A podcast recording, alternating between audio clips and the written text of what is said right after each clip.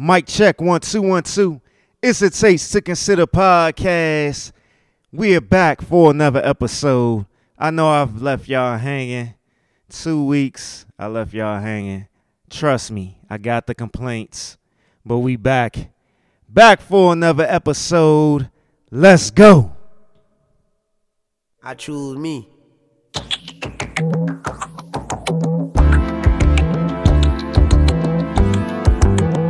Taste to consider podcast.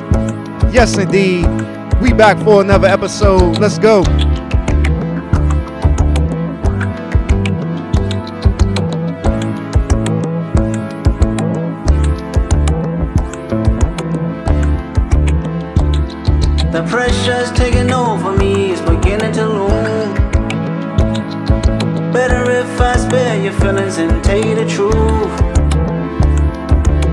I redirected my point of view. You won't grow away, no me. Taste to consider podcast. I can't live in the matrix. Rather fall short of your graces. This time I won't trade places.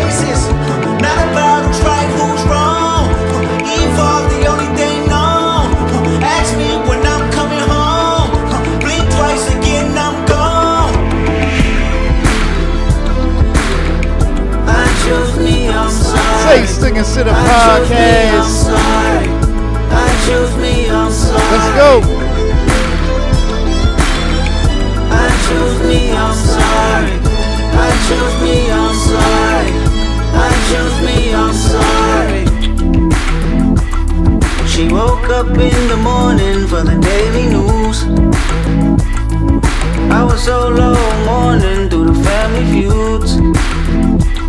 Baby, I told your story and laid down all the rules. Still, you won't grow away, no me.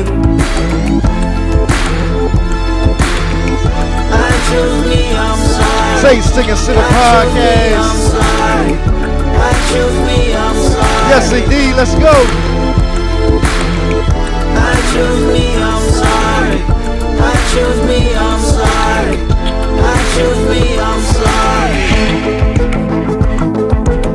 I'm to the podcast. We back for another episode. Cause all of it's toxic. Girl, I'm not relevant to giving no profit. Personal gain of my pain is nonsense. Darling, my demons is off the leash for a mosh pit. Baby, I just had a baby, you know she need me. Working on myself and counseling is not easy. Don't you point a finger just to point a finger, cause critical thinking is a deal breaker. Faith in one man is a ship sinking. Do yourself a favor and get a mirror that mirror grievance. Point it at me so the reflection can mirror freedom. She told me that she need me the most. I didn't believe her. She even called me names on the post. The world can see it. Jokes and gaslighting. Mad at me cause she didn't get my vote. She say I'm trifling. Disregarding the way that I cope with my own vices. Maybe it's time to break it off. Run away from the culture to follow my heart. I realize true love is not saving face, but unconditional. When will you let me go?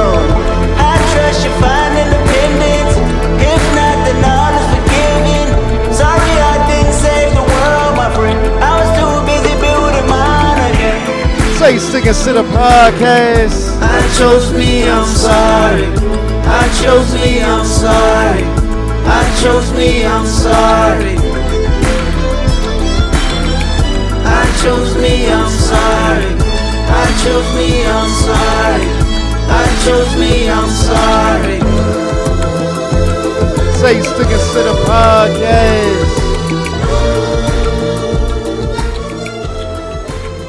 Taste to consider podcast.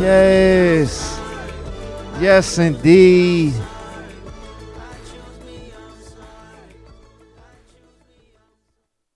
Taste to consider podcast. We are back for another episode. Yes, indeed.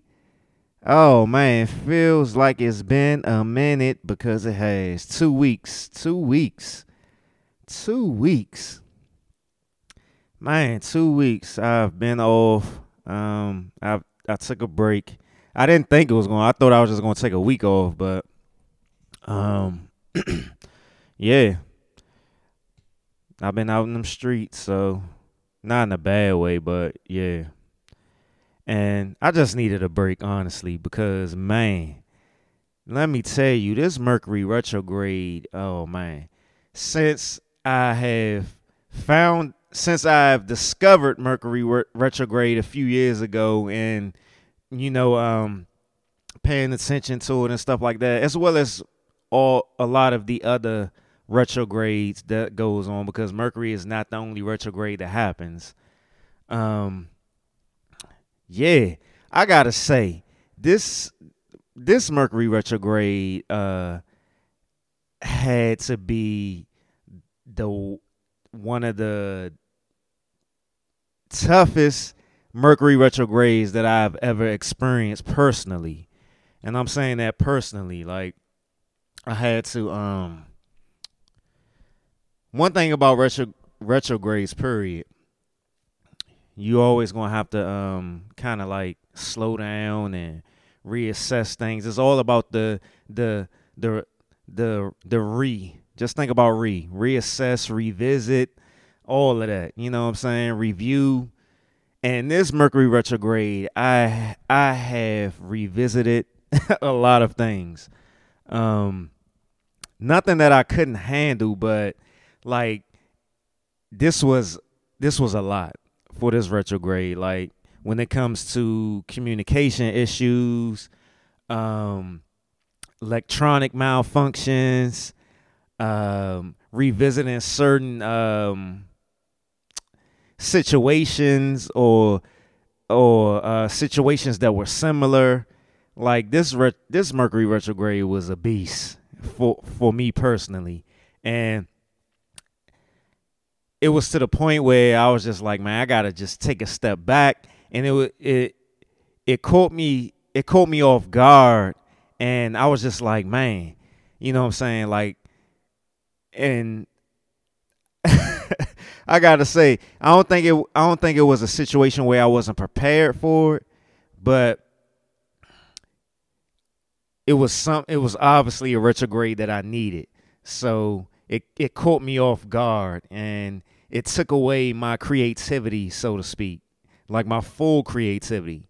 Not well. Well, let me let me rewind back. See, they go that re again. Rewind back. It didn't take away my full creativity. It took away a partial partial creativity because I was still, you know what I'm saying, working on things, coming up with things, but it took away my my drive to record like and that's something that I had to take notice of because I never want something to get in the way of me recording.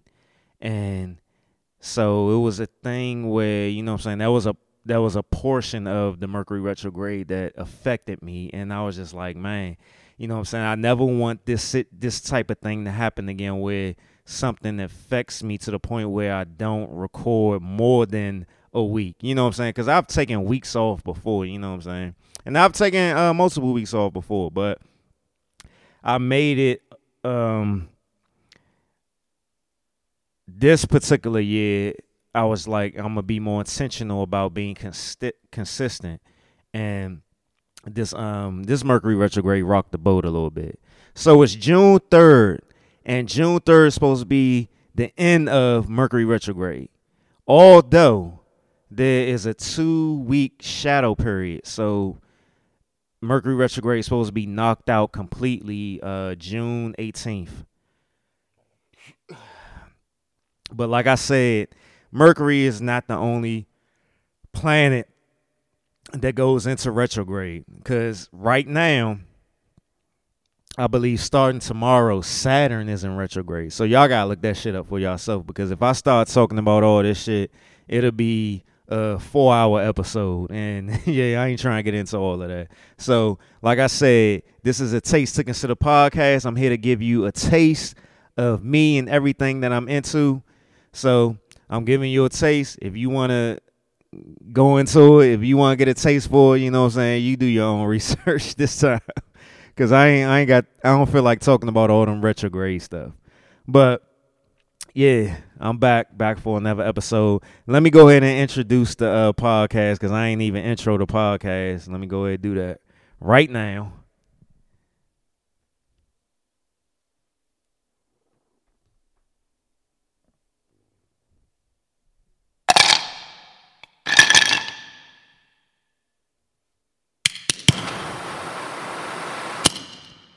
It's a Taste to Consider podcast.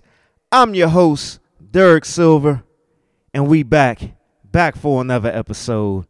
Yes, indeed. Yes, we are back for another episode.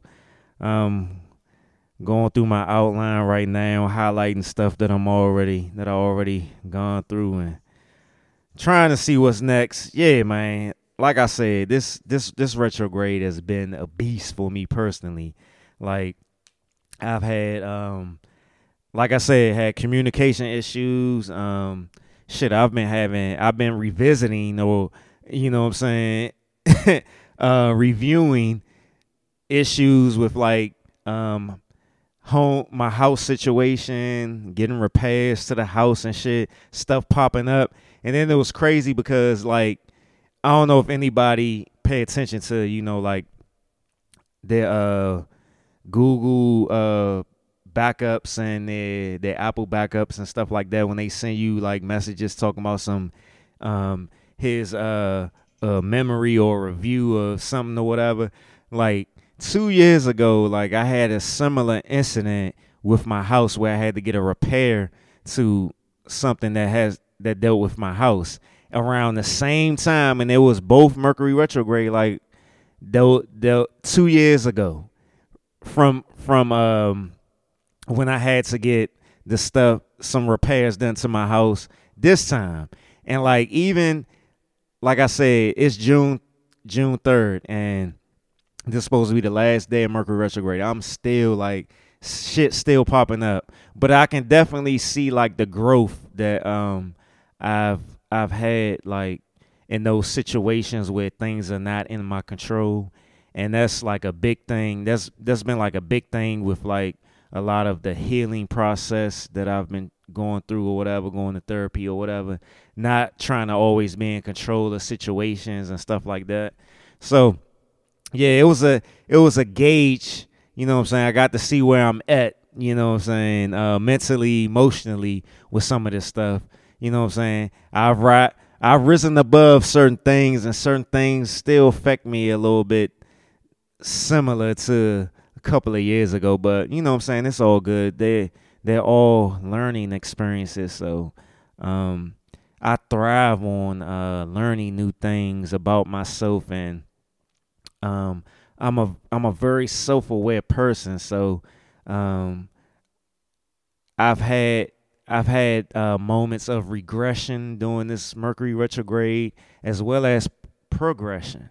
So you know what I'm saying. Um, I think a lot of times us as human beings, uh, we beat we beat ourselves up for those regression moments, but sometimes those regression moments are are very um, um, important and purposeful for our continuous growth. You know what I'm saying? So it's it's all good, but yeah, Mercury this Mercury retrograde was a beast for me personally.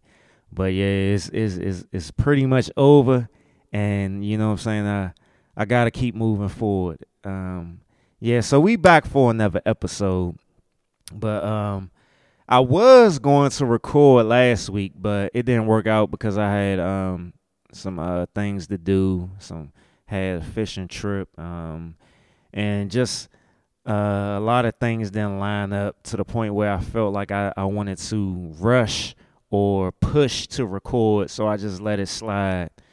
And you know what I'm saying? We here right now and that's all that matters. So, let me get into the show. And let me start out by saying uh let me start out by shouting out everybody who hit me up in the in the past two weeks when I didn't record. All the people who hit me up and and um was able because a lot of people that hit me up were able to catch up on some of the previous shows that I've done and gave me some great feedback and stuff like that. And I got a a, a message from a a, a listener. Um, you know what I'm saying? And it was a it was a it was a great message. It was a encouraging message. It was an uplifting message. You know what I'm saying? How they said that they wanted me, they enjoyed the show. They they um wanted me to to succeed. They wanted me to win and stuff like that. And that was that was a great thing to to hear and stuff like that. And of course, I got all the complaints, the personal complaints about me not recording or whatever. But it was all in jokes and stuff like that. So we all good. You know, I'm here right now, and as you're listening, um, I hope you're satisfied. but uh, yeah, I'm back and. Last week, I think it was last week when I when I was going to record, um, I got into a little Twitter war, and I just like in the past couple of years, I recently started getting more active on Twitter and stuff like that, and so I don't know how it started, but I've talked about Jemele Hill on this podcast before because I follow her on Twitter. And I follow people that I don't agree with and stuff like that because that, you know what I'm saying, that's that that stuff don't bother me, you know what I'm saying? Um I think it's it's healthy to have um respectful conversations and stuff like that. Um so I don't I don't get bothered ab- about following people because that that I don't necessarily agree with because you're not going to agree with everybody. We all different people. But um, okay, now I remember how it st- how it started. Uh, Luke, Luke from Two Live Crew, right? He uh he posted something and he was talking about um black people um and the Democrat Party and what what have they done since you know Biden has been in office and stuff like that. So um Jemele Hill, she she uh tweeted she responded to his tweet and was like, um, what she say? She was like, uh, no, cause uh, Luke, he was like, let me see if I can find it. Let me see if I can pull it up. I'm gonna have to scroll through a little bit to see if I can find the jump.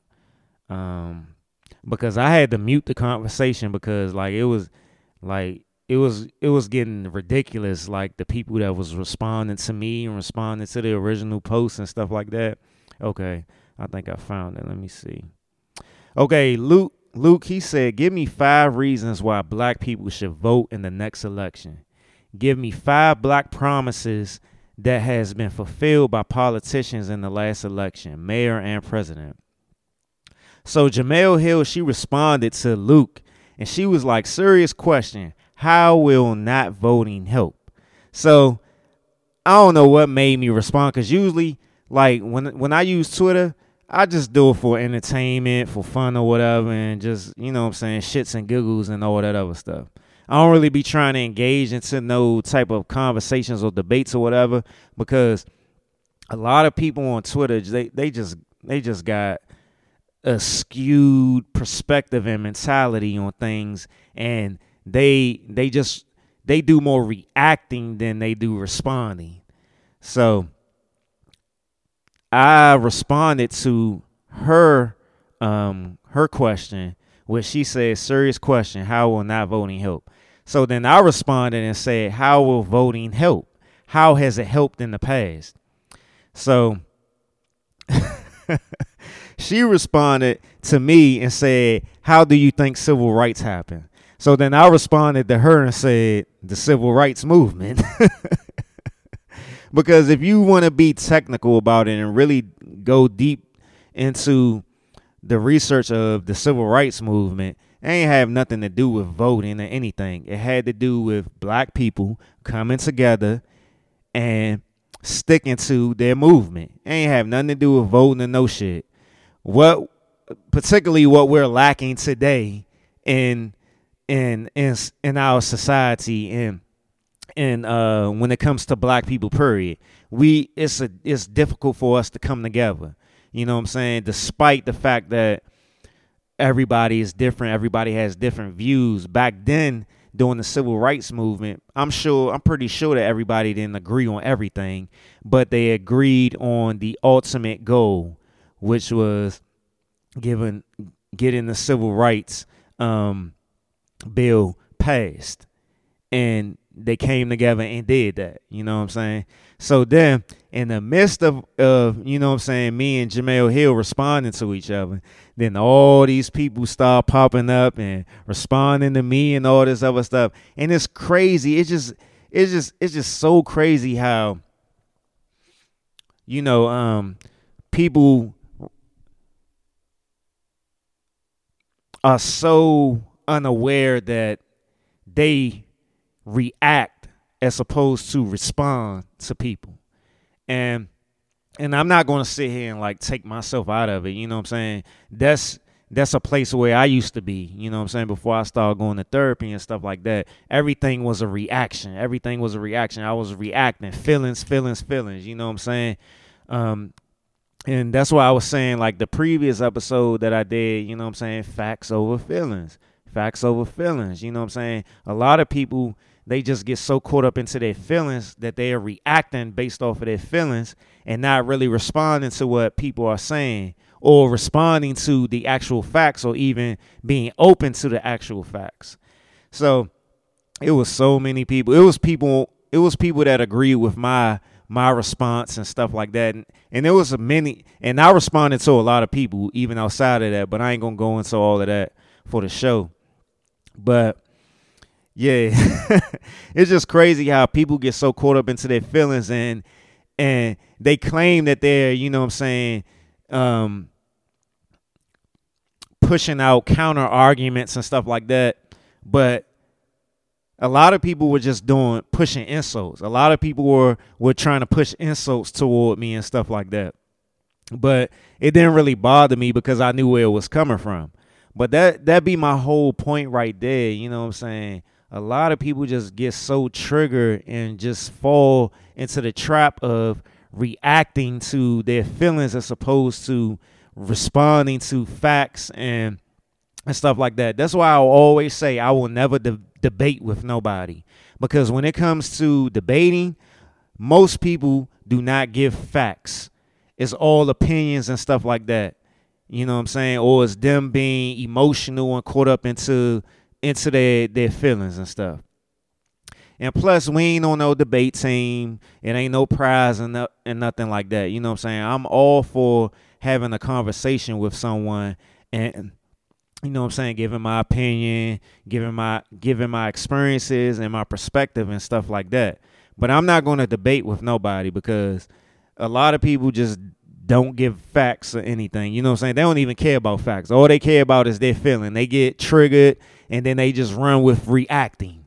You know what I'm saying? And I'm speaking from experience, past experience and stuff like that. So I, I understand where it's coming from. So I don't take it personally personally or anything like that.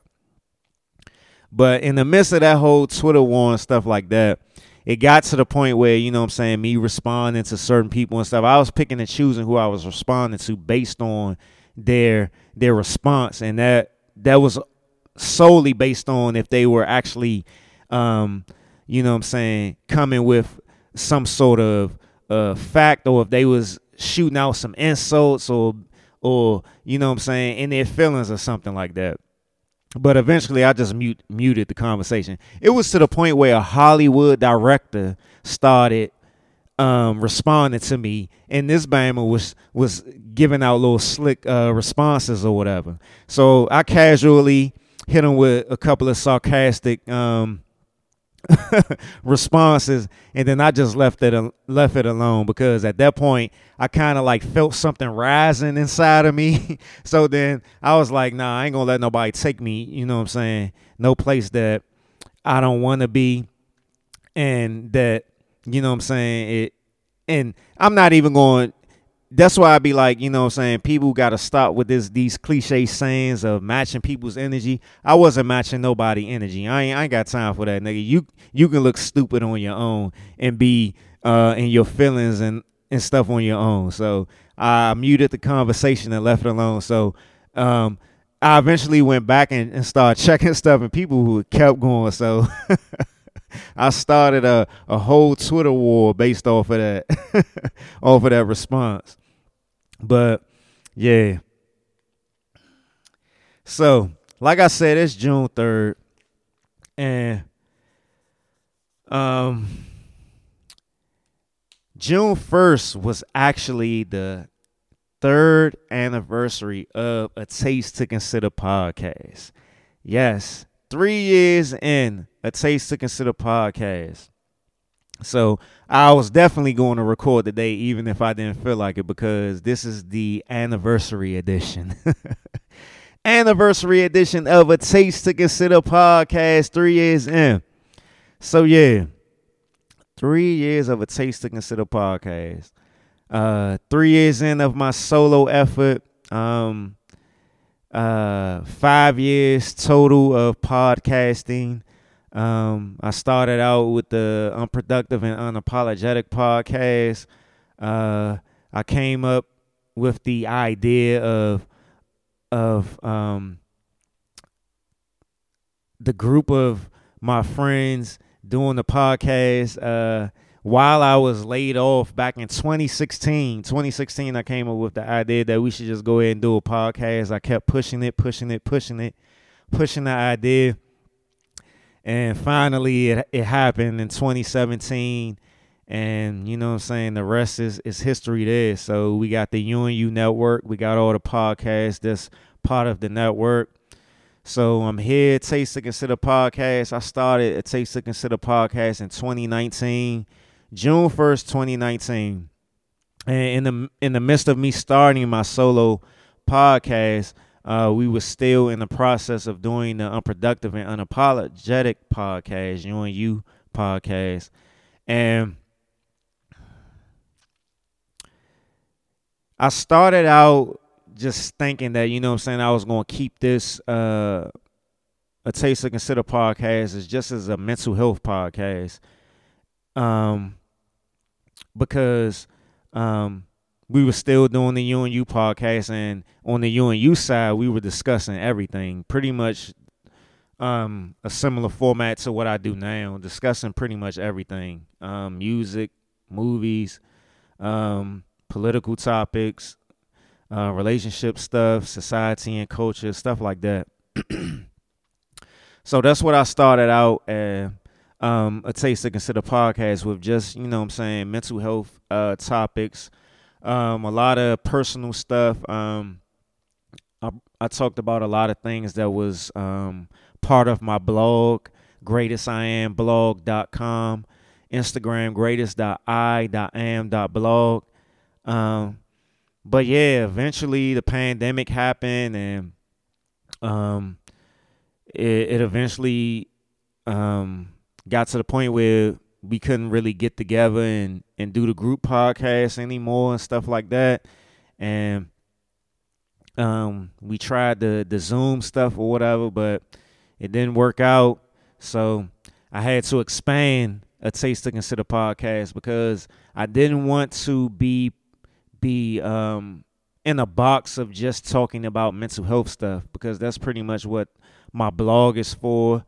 Uh, that's what I'm writing my book for, and because I'm just I'm just not all about mental health. You know what I'm saying? I have a lot to say. Um, people who really know me know that you know what I'm saying I'm very passionate about the things that I'm in that I'm into, that I research, that I read, stuff like that. So I had to expand the podcast. So eventually that's that's what it progressed to. Um and right now that's we here, you know. Um one thing about doing uh taste to consider podcast i've learned a lot of things both uh on the the negative side and positive side but overall you know what i'm saying they they come to be positives you know what i'm saying even the negative but like some of the things that I learned is that you know what I'm saying um, people outside of your inner circle are going to support you more than your inner circle, more than your friends, your family, and stuff like that. I've I got more support from uh, people outside of my friends and family circle than I do, you know what I'm saying that that suppose that quote unquote inner circle. and I learned that um, people will misinterpret things that you say. Um, people will judge you for the things that you say. People will take certain things that you say personally. Um, doing this podcast, um, relationships change for the better and the worse. But I ain't gonna say the worst because you know I'm saying everything happens for a reason. That's what um that's the the the the path that I choose to believe in, the path I choose to walk that everything happens for a reason. But yeah, certain relationships change. Um I really truly found out who really supports me, who who doesn't. Um, I also um, learned some things about myself um, that I that as I've gone even before doing the podcast like um and going through therapy and stuff like that that the podcast has helped me to uh, reestablish my voice my confidence in my voice the things that i have to say the things that i believe in and stuff like that. Um it allowed doing the podcast has allowed me to also um reassess some of the insecurities and some of the anxieties that I have about myself, about the things that I say, the things I believe in, my voice and stuff like that. And you know what I'm saying? Overall, the podcast has been a great thing for me because it's allowed me to to grow. It's allowed me to build my confidence. It's allowed me to um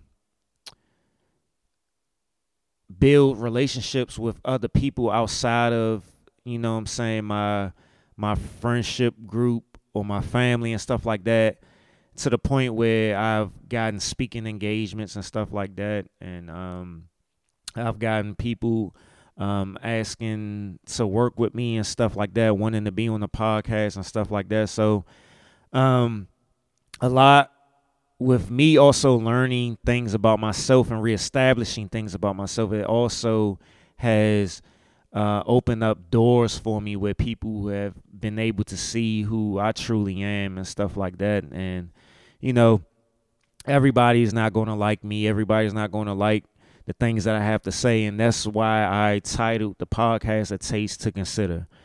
Because um, the things that I have to say, the things that I believe in, and stuff like that, is not going to resonate with everybody. So, but the whole point is is to be open to hearing uh other people's opinions, their perspectives, and stuff like that on life and their experiences in life. You know what I'm saying? Because even though a lot of people go through the same things, they view it differently, and that's what a taste to consider podcast is all about. Um, I'm not here to uh, convert anybody to do anything or have people conform to the way that I think and stuff like that. It's all about opening the the space for people to actually have conversations without getting caught up into your feelings and stuff like that. So uh three years in, Taste to Consider podcast. Um I'm thinking back right now in my head, thinking about when I did the photo shoot for the podcast and stuff like that. I probably should do a new photo shoot. Um, yeah, but I have grown. I have expanded the podcast. Um, like I said, this year, um, I've been meaning to be more intentional about certain things, and that's why I've been more intentional about uh, my YouTube page and stuff like that.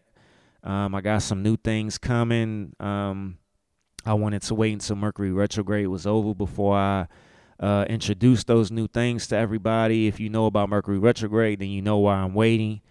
But yeah, um, yeah, follow me on Instagram at Taste to Consider Podcast, greatest.i.am.blog. And also, I have my personal Instagram page. Um, if you following the Taste to Consider Podcast or greatest.i.am.blog, then you know what my personal page is.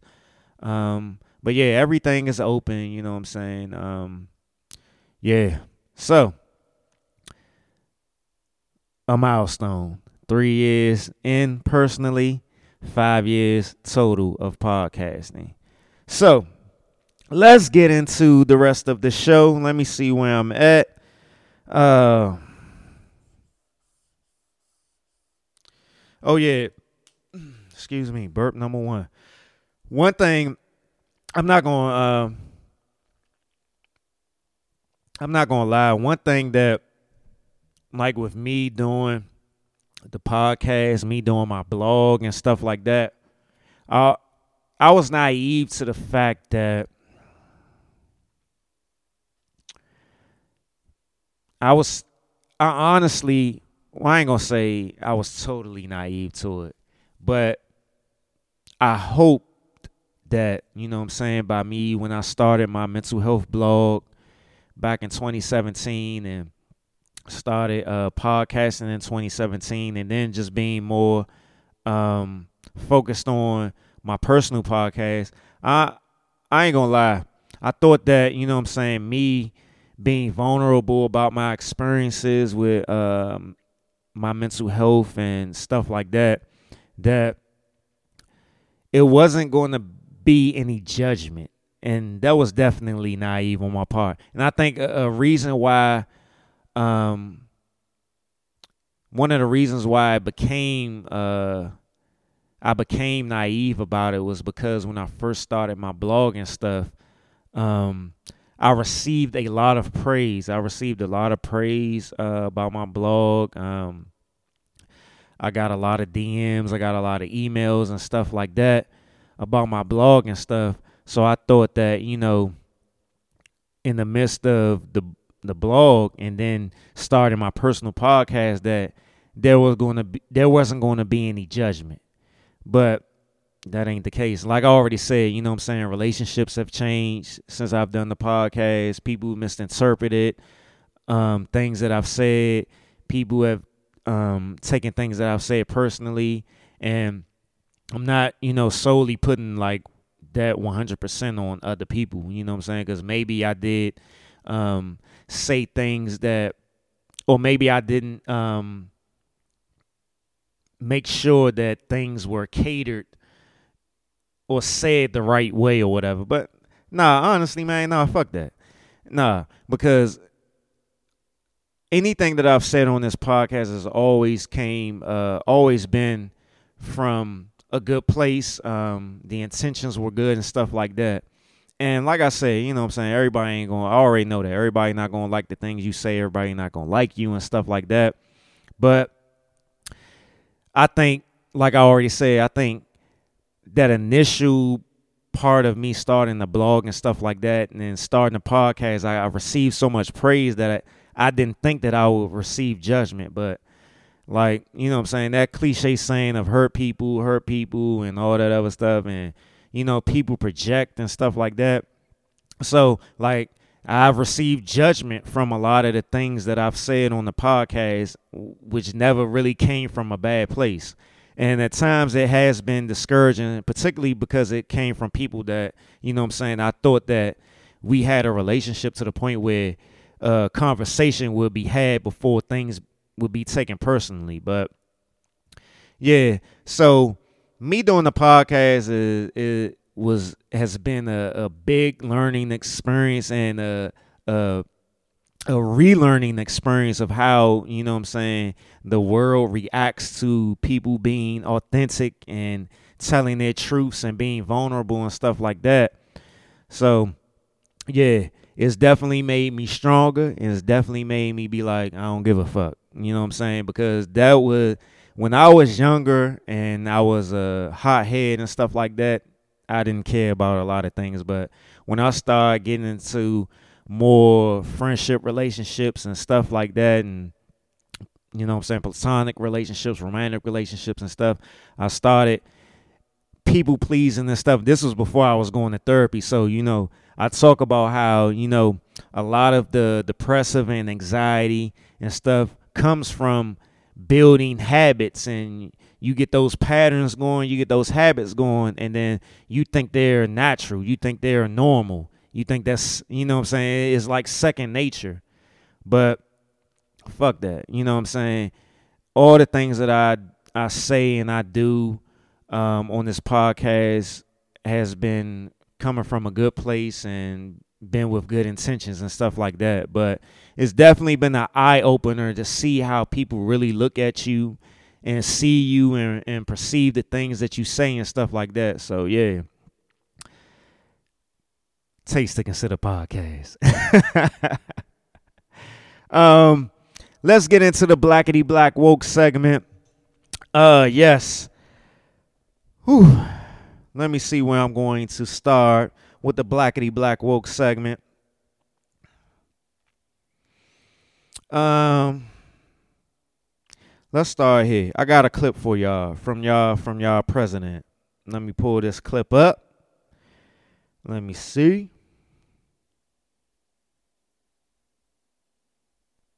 There's a lot going on uh, right now, but the idea we're going to be able to, you know, click a switch, bring down the cost of gasoline is not likely in the near term, nor is it with regard to food. There's a lot So that was y'all president. And he said, quote, the idea we're going to be able to click a switch, bring down the cost of gasoline is not likely in the near term, nor is it with regard to food. But they can give $50 billion to Ukraine out of nowhere for their supposed war. Yeah. this this y'all man right here. This y'all man. Yeah. oh man. I swear. Where where am I at? Um Yeah. So I mean, what else what else can I say? Like, you know what I'm saying? You can vote who for whoever you want. You can believe in who whoever you want. But my whole point is, and this is what I discussed on the last podcast, like these people are human beings just like us.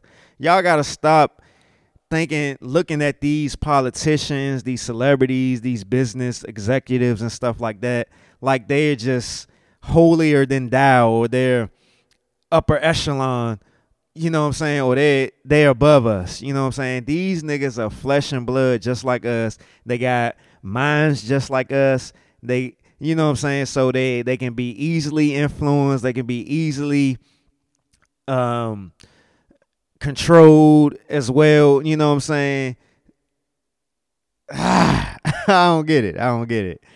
Oh man. All right. Where am I at? Speaking speaking of food, based off of his quote, right? Some of the past episodes I talked about how all these mysterious uh food plants and stuff like that or food distribution centers and stuff were catching fire, exploding, planes crashing into them. So, this past week, tens of thousands of chickens killed in a mega egg farm fire in Minnesota. 3 million eggs a day produced for supermarkets across the United States. Come on, man. Y'all have to see that these Bamas are doing this shit on purpose. Like this everything ain't a coincidence everything ain't a conspiracy. Like this is what I be talking about with facts over feelings. The fact is they've been forecasting these these gas prices going up. They've been forecasting these food shortages and then all of a sudden you see all of these situations where food distribution centers or food plants and you know what I'm saying places like this that I just described, going up in flames, blowing up, planes crashing into them and stuff like this. This is sabotage. like, come on, man. These these people are flesh and blood, man. Y'all gotta stop thinking because somebody is on the, t- the TV, the tel the television, that these people are righteous and moral people. No, no, they aren't. These people are easily influenced, easily controllable, easily programmable, like us, like we have been throughout our lives. You know what I'm saying? Come on, man.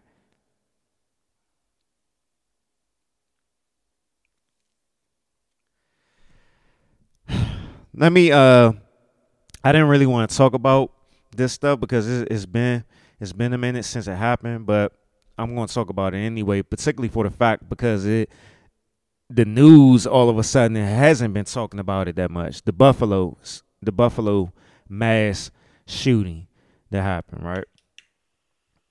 And like I said, it's June 3rd, and since that Buffalo shooting, there's been some more mass shootings that have been televised on mainstream media. But we got to be honest about this. I'm a black man in America, and mass shootings happen often. Honestly, they they happen often.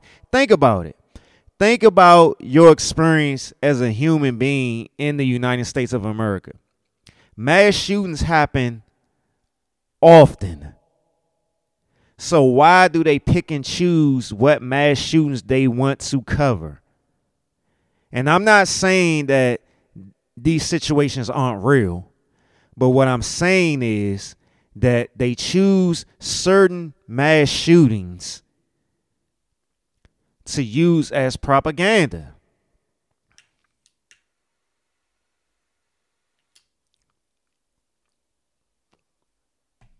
This is a taste to consider podcast. So I always try to come from different angles. That's that's one thing about me. Uh, my mind, I I don't stick to one narrative or or one story of something. I try to hit every angle of it. I try to research every angle of a situation, of a story, of a narrative to try to find the gray area. Because, like I said, a lot of times we too the way this society is is a microwave society. So we choose to only look at the black and white of a situation, especially when it's something that's given to us, not something that we actually experience. So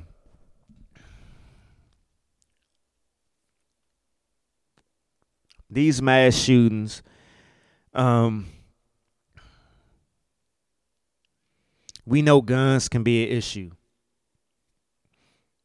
but we tend to be we are fed from the mainstream media, the politicians and stuff like that that guns are the problem. Guns are a problem. I'll say that. But that doesn't mean I don't believe in the Second Amendment. What I will say is people are the problem as well if you remember a couple of episodes ago when I talked about how people always tend to blame love on their bad relationship experiences. Love isn't the problem. It's people that's the problem. People who have certain habits, certain patterns, certain perspectives, certain perceptions, and stuff like that. You know what I'm saying? So, what actually is the problem when it comes to guns and people? Is it really the guns or is it people? You can take away the guns, but there's still going to be people out here with their extreme mindsets, their racist mindsets, their bigot mindsets, and all that other stuff, or people who just may have mental illness. You you hear that that term thrown around a lot when it comes to white mass shooters mental illness when they, you know what I'm saying, try to um, paint a picture of them in the media or their defense when they do these things. And that is something crazy to me when a person actually goes out and shoots five people, but then we sitting here having an actual trial for them. Uh, you know what I'm saying? They committed the crime, and we know they committed the crime. So why are we sitting here having a trial for them? The justice system is just weird as hell. It's just fucking weird. And as a black person, we all know this. It's fucking weird as hell. But the black the uh, Buffalo shooter. If you've been paying attention as you you read his manifesto, you saw it and all that other stuff. So we can, based off of his manifesto and stuff like that, and the things that was written on his rifle. If you saw the video and how he was going around in that grocery store shooting black people, and then he came upon a white person and actually apologized to that white person and then went along his way and started shooting black people again. We know he's a white supremacist, he's a racist, he's a bigot, he's a he's a all-around asshole. So his name is Peyton uh Gendron, I don't know. Fuck that nigga. Um he was he was only charged with one count of first degree murder despite killing 10 people. This is our justice system. This is our justice system, right?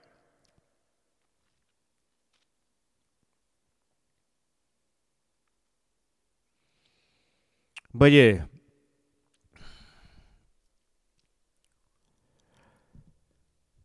I'm kind of speechless because I'm just like after reading that like only one count of murder and he killed 10 people.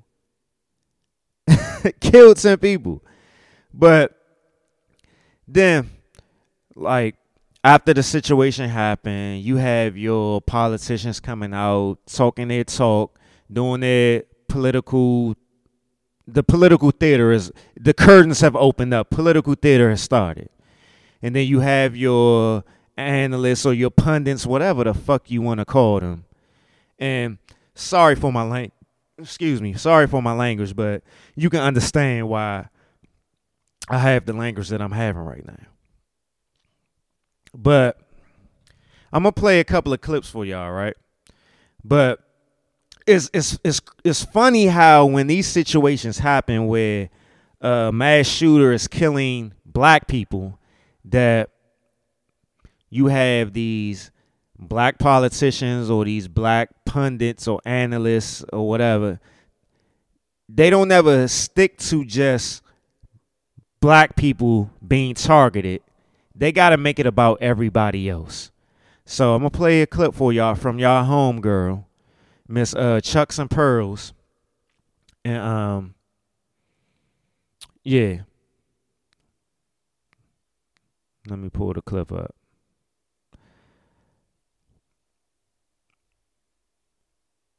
Racism is real in America. It has always been. Xenophobia is real in America. It has always been. Sexism, too. I said last year, and I sadly say again today, we have had people in positions of incredible power in our country scapegoating. People with the biggest pulpits spreading this kind of hate this requires these moments, sadly, tragically, require us to ask who are we as a nation and what do we stand for? Now, you see what I'm talking about, right? This is y'all home girl, VP, hers, Miss Chucks and Pearls. This Buffalo shooting have nothing to do with sexism or xenophobia or nothing like that. This had to do with point blank period racism, white supremacy. Why are you bringing this shit up? Why is it every time that we are targeted, they have to attach something else to it? This shit is by design. And I'm going to play another clip for you that shows you what I'm talking about.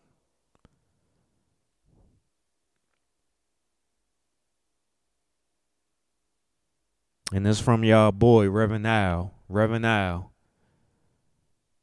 Supposed to be an activist for us, right? But it's costing lives, and it's not just lives in my community. And certainly, I'm all over this. I've talked to the, many of the victims in Buffalo. I'm dealing with George Floyd's family. That in a few days is the second anniversary of that killing.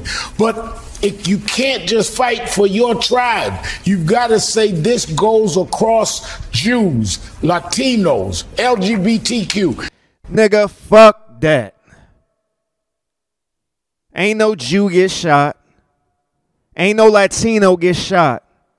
Black people got shot. And this this this the shit I be talking about right here. But people get so caught up into their feelings that they be defending this shit right here. They get so caught up into the symbolism of shit that they defend shit like this. They don't care about us. They don't care about us. Why, when we get targeted, they have to attach somebody else to us? It's black people. It ain't no no BIPOC or no POC. Ain't no ain't ain't no ain't no brown attached to the black. Honestly, we not even black. If we want to go there, but I ain't gonna go there because that's gonna take us off path. But seriously, this is what I'm talking about right here. We so caught up into celebrity gossip, uh, what album coming out or whatever. Trust me, I love to have a good time. I ain't always on the the black power activist type shit, you know what I'm saying? I fall victim to the shit as well, you know what I'm saying? But I will tell you this.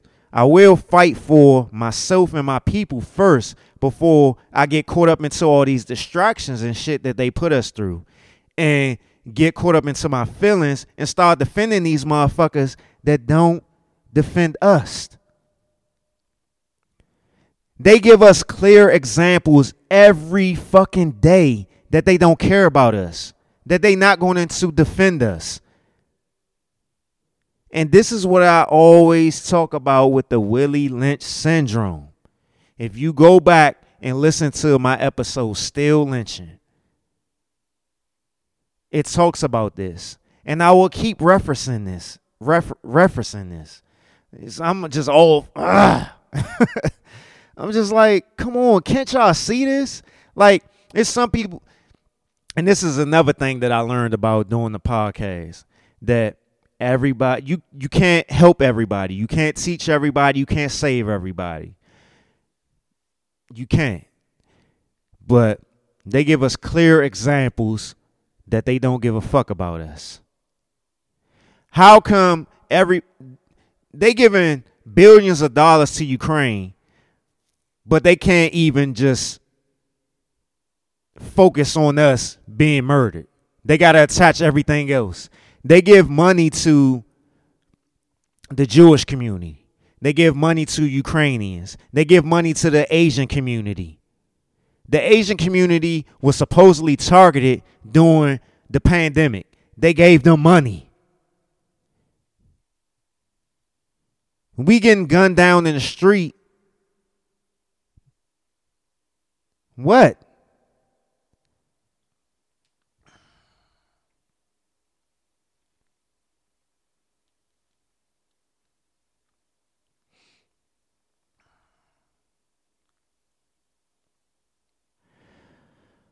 Uh, like I said, I'm just here to give you a taste.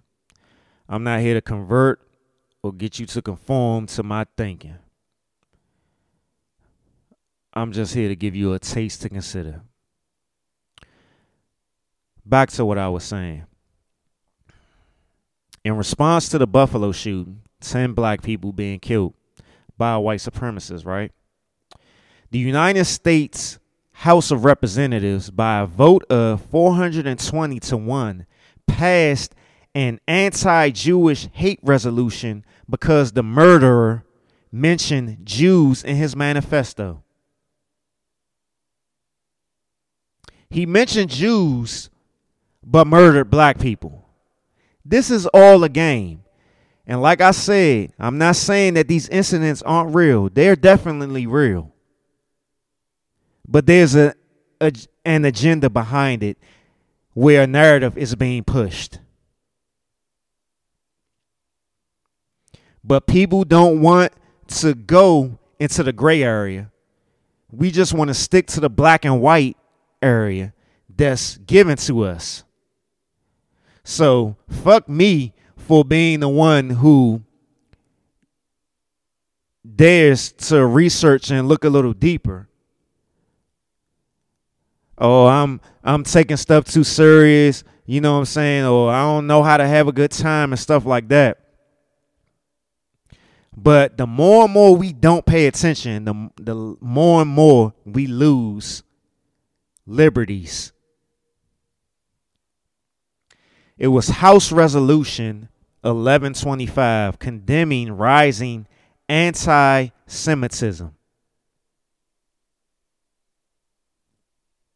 I'm sitting here shaking my head because I'm like, bruh, the Bama killed 10 black people, but they passed some resolutions for Jewish people just because it was in the, the manifesto.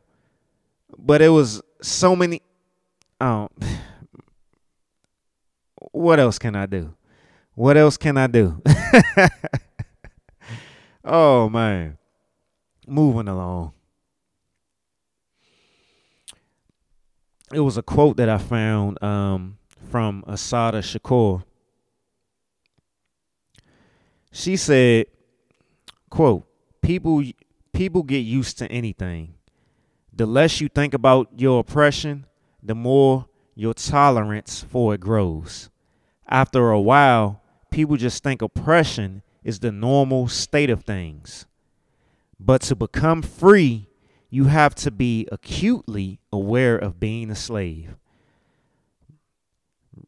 Bruh. Black people are still slaves to this day. We can we can go we can we can sit here all day and and go through social media and see all the black people uh flashing money, good cars, houses, businesses and stuff like that. Kudos. I'm not saying it's a bad thing but we are still mentally in slavery. We are still in portions of slavery. Majority of black males are incarcerated.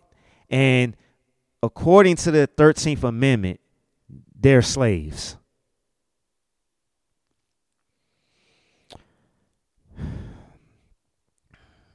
Yeah. oh man. And this is what I be talking about with uh, facts over feelings because it's like people people don't really care about the truth unless it aligns with their beliefs, their narratives, or the collective the the popular the popular beliefs. You know what I'm saying? It's it, a lot of black people don't want to seem wrong. They don't want to feel shame and stuff like that. So it's easier to care about things that align with with with those those lies or with that lack of shame or you know what I'm saying that that bias, you know what I'm saying? They want to have that confirmation bias. that confirmation bias to the lies that they tell themselves based off of the lies that is pushed to them. It's an ego thing. It's an ego thing. It's a it's a um it's a insecurity. It's a wanting to and part of that insecurity is wanting to be be accepted, wanting to belong in the system or or rubbing elbows with the people and stuff. And that's what the last episode about when I was talking about for the culture. We think our culture is black excellence, black girl magic, getting money and, and all this other stuff. But that ain't our culture. We think it's our culture, but it's it's being pushed and it's being pushed upon us based off of some white man or some white system.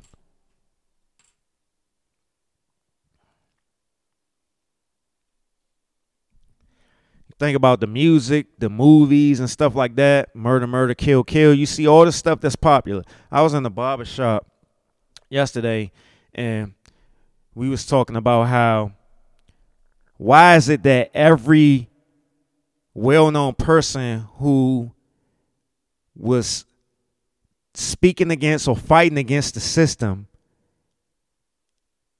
has been dead, end up dead, but all the shoot them up and degrading our women or degrading ourselves as men and stuff like that is is being pushed and being polarized in the mainstream because they don't want us to have knowledge. They don't want us to be better.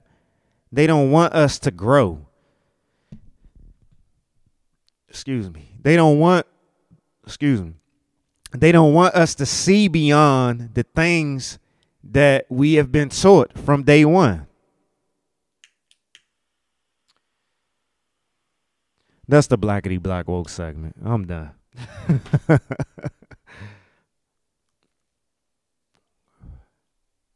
Let's get into some uh, movie and TV reviews. So, I had the pleasure of going to a early screening movie premiere of a movie called The Royal. So, let me pull up the information for that so I can give you an accurate um synopsis of that movie.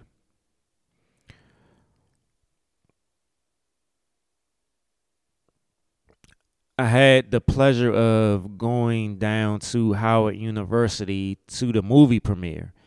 And the movie doesn't come out, the release date isn't until July 15th, 2020. Um, the movie stars Amin Joseph. Amin Joseph, he's a um, he's the actor on Snowfall. He's the uncle on Snowfall. And he's the main character in this movie.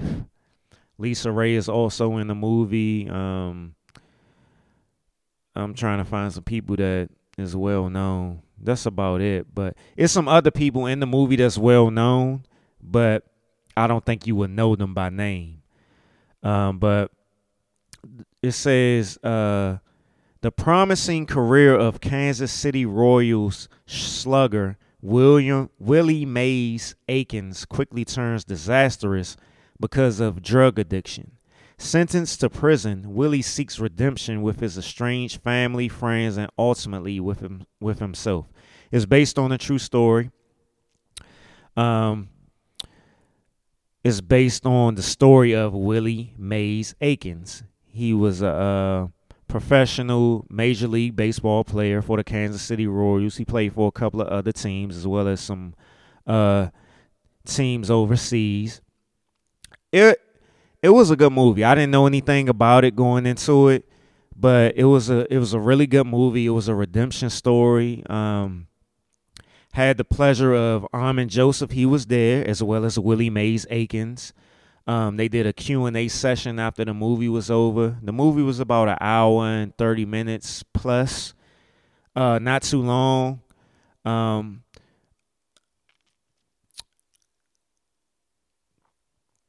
yeah, it was a very good movie. I ain't gonna lie, it was a very good movie. Um, like I said, I, I went in not knowing what to expect, but I was very pleased with uh, the movie. And during the Q&A portion, Phylicia Rashad, who is the dean of uh, the I don't want to mess it up. Uh, what department is she the dean of? Um, um, dang.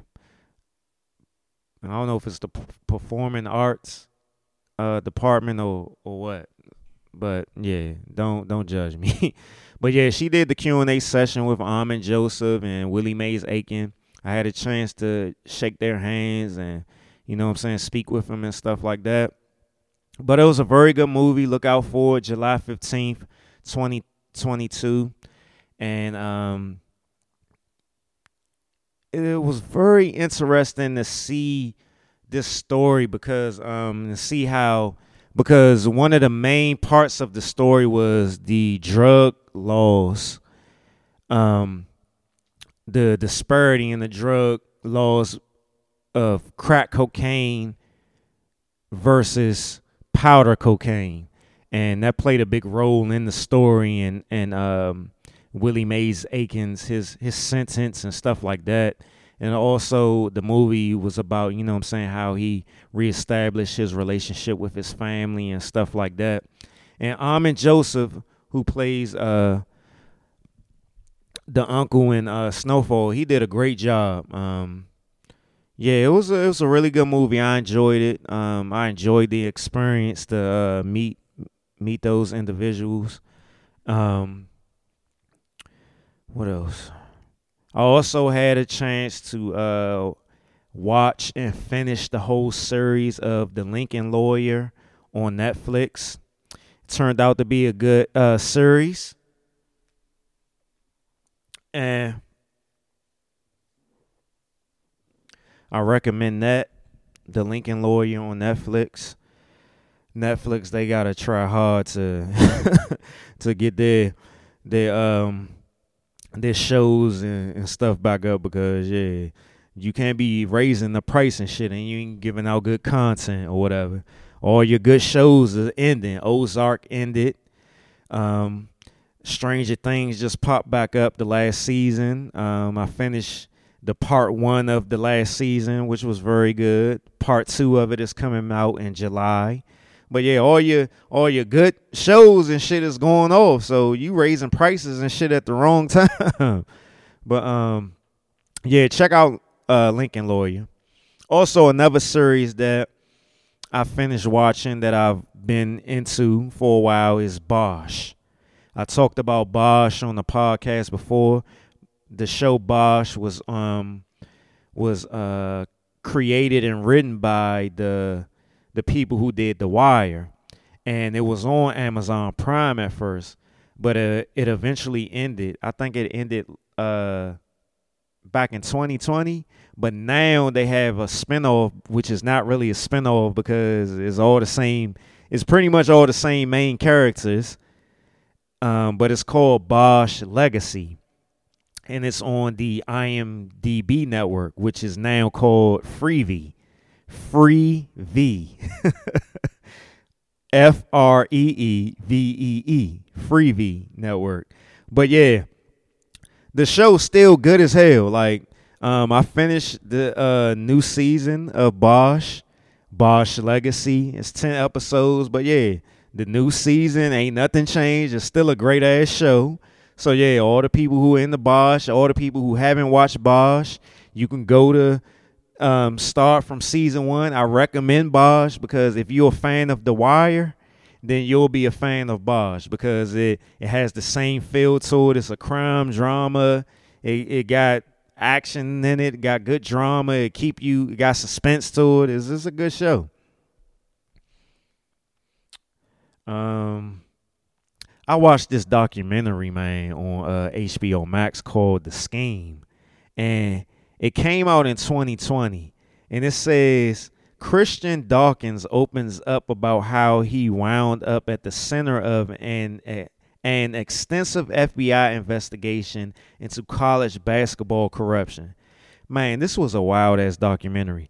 It's uh it was it was a 2 hour long documentary, but it was it was worth it. And the main character character of the documentary. I mean, it's a true story, but Christian Dawkins, he's a black dude. And he was a very intelligent dude, right?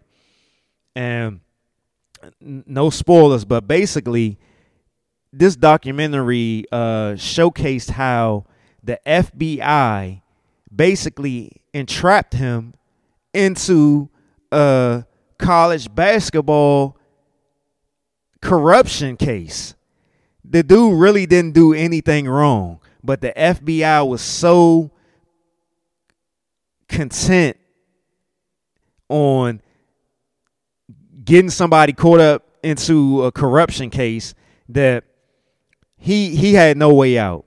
And it's sad because it's like I always say like police really don't care about catching the real person who committed the crime. All they care about is closing the case.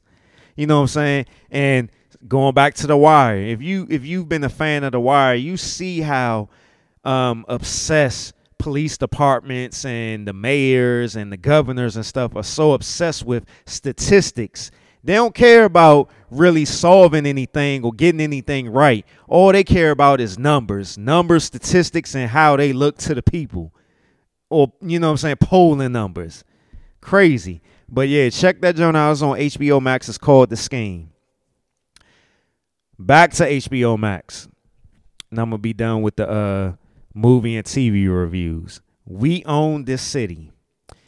We Own This City is also done by the writers of the writers and producers of The Wire, but this one is based off a true story and it's based on the Baltimore the police department corruption. It's based on a unit called the gun tracing uh, gun tracing task force unit and the corruption that was going on with that. It's six episodes. But what was interesting about me watching that um, that show is one particular part of it where um uh let me make sure I pull up the let me make sure I say the guy's name right. Um let me see. Um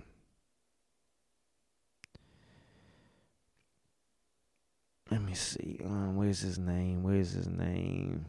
His name is Sean Suiter. He was a Baltimore detective that was part of the. He was one of the characters in We Own the City, and he was a real person. But they highlighted his story in the six episodes of We Own the City, and he was played by um, Marlo, the character Marlo in The Wire. That's who played Sean Suiter in We Own the City. And Sean Suiter is no longer with with us, right? And I encourage everybody to go watch this series. It's six episodes. Watch the series, right? And after you watch this series, I want you to watch a documentary that is also on HBO Max. It's called The Slow Hustle.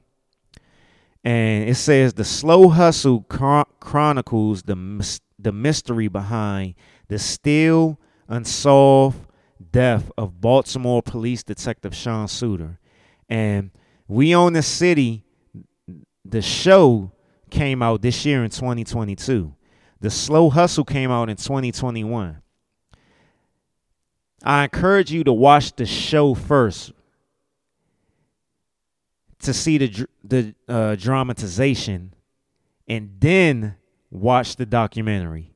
I usually like watching the documentaries before I watch the the dramatization, but watch the show first before you watch the documentary because it is a lot of controversy and um crazy corruption shit going around bought this Baltimore police detective Sean Suiter's death.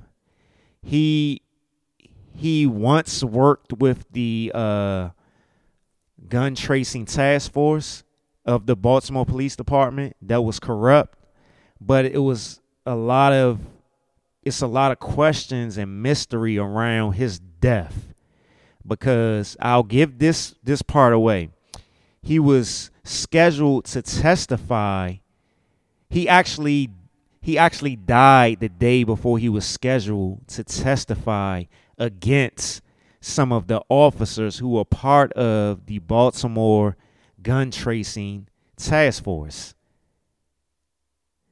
So, yeah. That should, you know what I'm saying, ring that should give you some type of uh some goosebumps around what I just said to make you watch these two um these two shows. Yeah, but it it's crazy. It's crazy. And his family is still trying Sean Suiter's family is still trying to find the truth around his death because it's been co- conflicting reports from the police department and from the family and from investigators and from journalists around Sean Suiter's death. Very interesting but very sad at the same time. Yeah, and that's it for the um Blackety Black Woke segment. I mean the um, movie and TV review. Damn, I'm all over the place. But um, last episode for the culture, I played a clip for you about a a, a, a woman therapist, a black woman therapist, and how she was saying that it was hard for her. She she was doing she does a lot of couples therapy and she said it's hard for her to find humanity in black men so i said i was going to revisit that so i'm going to revisit it so let me um let me play the clip that i played from the last episode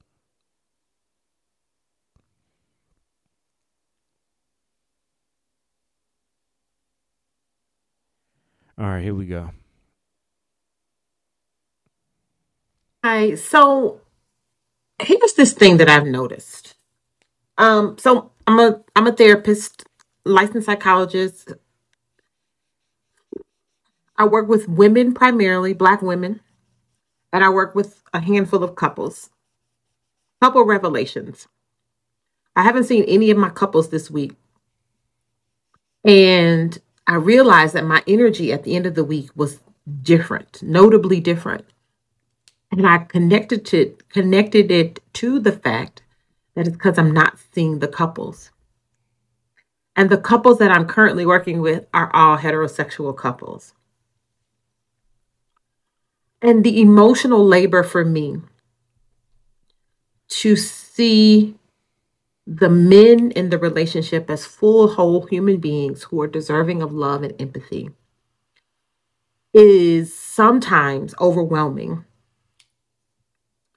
because of the way that I see them engage with their women partners and the way that I see the women partners overcompensate for their male partners' lack of empathy, lack of compassion, lack of emotional intelligence, lack of responsiveness, lack of accountability.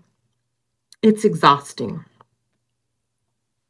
women who are in loving, intimate relationships with cishet men are doing a lot of emotional labor in addition to a lot of additional all right, I'm gonna cut this off. I'm tired of hearing her voice, honestly, because I had a chance to revisit this myself before I got to record, and I talked about it on the last episode about how um, this this term emotional labor.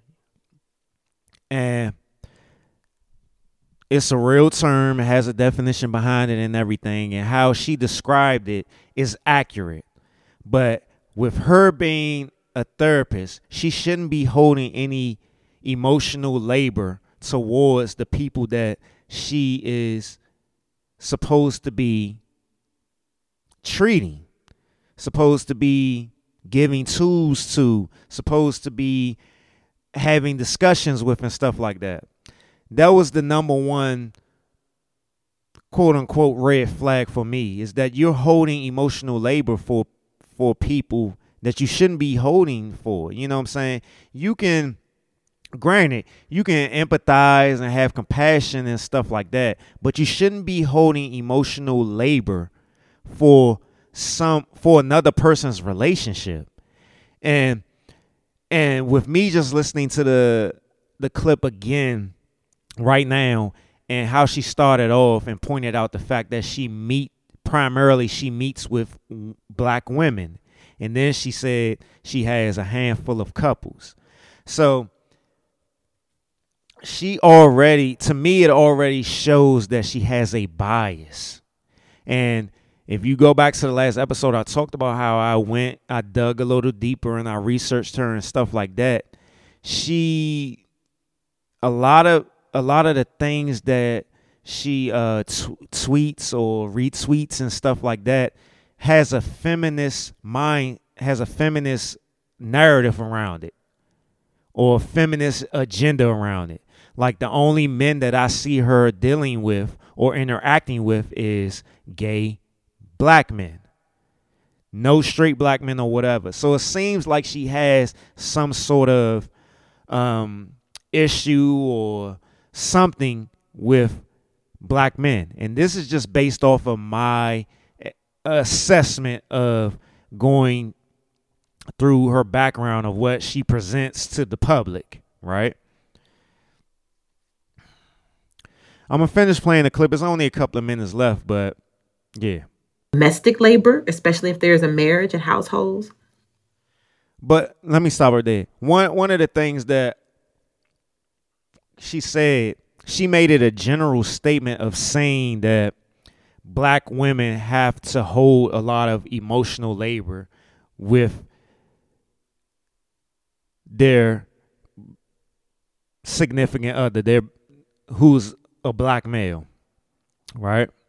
So, how are you able to throw out that general statement just based off of what you said a handful of heterosexual couples that you meet with? And just watching the video and looking at her mannerisms and stuff like that, she is very triggered and bothered by the things that she claims to see from these black men in these sessions. The math ain't mathing in these relationships. And sometimes the responsibility for me as a therapist to be objective and to hold the space of serving the couple is effort. See? She says she has to give effort to actually be objective in these situations. That's that's a problem right there, man. Like I know I know therapists are supposed to go to therapy. I that's supposed to be part of, you know what I'm saying, them being a therapist. But it seems like she's definitely holding a lot of like she said, emotional labor in these situations. So she's getting triggered a lot in these situations. So she's obviously having an issue in these spaces. So she probably shouldn't be treating couples as as well as treating black women in the in the sense of if they're discussing their um their romantic relationships with men because I really really want to talk to the men and help build the men's emotional intelligence and the men's capacity for emotional discomfort and the men's ability to regulate their and I get it. Um, I'm not gonna say most or majority of the men, but some men yeah, they aren't emotionally intelligent, they aren't emotionally mature. But as I've also stated, we can't just always just run with this narrative of because women are more emotional than men that that means that they are emotionally intelligent and emotionally mature. I just seen a video of a black woman throwing a black man's dead mother's ashes over a bridge. She was arrested and charged for it. For um um I don't know verbatim, but the charge was something about um mishandling or or decor uh vandalizing a, a a corpse or something like that. You know what I'm saying? So her doing that that shows that she doesn't she's not emotionally mature. She's just emotional. She's emotion, emotionally immature. And i think we got to get out of this narrative that just because women are more emotional than men that they're more that they actually have emotional intelligence and emotional maturity. And i'm not and like i always say i'm not here for this this um man over woman type thing because I'm a man. I'm here for us working together, getting things together, um, black love, black family, all the cliches you want to say. You know what I'm saying? Not not the social media shit, the real shit, doing the work shit. You know what I'm saying? Not the cute loving videos and pictures of shit, but the actual sitting down working together shit. You know what I'm saying? But there's a program, a narrative, and an agenda out there that trumps black men and keeps them in a place where they have no space to express themselves. And hey what do you get? More of this back back and forth gender wars fighting shit but let me play some more clips from her i didn't get to do that last episode so let me let me do that because it's some it's a it's a part two to that first video that I can get to play. So let me play that. And help build the men's emotional intelligence and the men's capacity for emotional discomfort and the men's ability to regulate their own emotions and the man's ability to be accountable for their behaviors. One thing is interesting about her bringing up behaviors, right? like I already referenced, that black woman who did what she did with her her boyfriend's mother's ashes because I don't think I yeah I didn't I didn't put this in the first time he cheated on her right so her the way she reacted to him cheating on her from what the story w- was told to throw his mother's ashes over a bridge. It's not funny, but I mean, like we sit here and talk about reactions all the time and behaviors and stuff, but it seems like black men have no no space to behave anyway when it comes to a woman. I just recently watched a video of a woman in there there was a manager at a Dollar General store pull a black man's hair, sprayed mace in his face, and was trying to throw him out the store. The bl- the black man was not trying. He didn't hit her. He didn't touch her or nothing.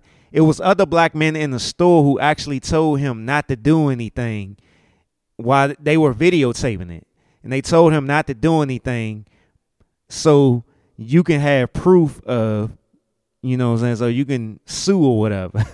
so in this video, right, this woman, she looks black, but obviously she's uh, of Latino descent. So, you know what I'm saying? I don't know if she identifies as black. She can be considered black, but it's all about if she identifies as black. But it was other black women that worked in the store that were that were just letting allowing this this woman to put her hands on this black dude. And then the moment that he tried to get away from her he didn't hit her or anything. He was trying to push his way off of her. She was grabbing his his locks soon as he started to try to push his way off of her then the black woman the other black woman who worked in the store rushed to the to the other woman's defense and told the guy to stop when he was just trying to get away from her. This is the narrative that is out here in the world that we have. You know what I'm saying? But let me go back to the clip. I know I went off tangent. So, for all you cishet women, especially black, I don't I don't know what cishet stuff is. You know what I'm saying? So, heterosexual women, heterosexual men. I mean, we gotta and that to me that's another red flag right there that you going off and and and using these these new terms that is part of the LGBTQ community and which is which us heterosexual people don't identify as and really don't understand. You know what I'm saying? That's not that's not really part of of our vocabulary or or our community. But like I've already referenced she she's already has that feminist mindset. She all the men that she interacts with identify as gay males and stuff like that. And I don't know if they actually identify as gay males. They might identify as something else, but you know what I'm saying. You see what I'm saying? It's like a, it's like a narrative put in place here with how, how she's speaking. Back to the clip. Cishet women that are out there thugging it out in love with a cishet black man. I see you. Your labor is noted.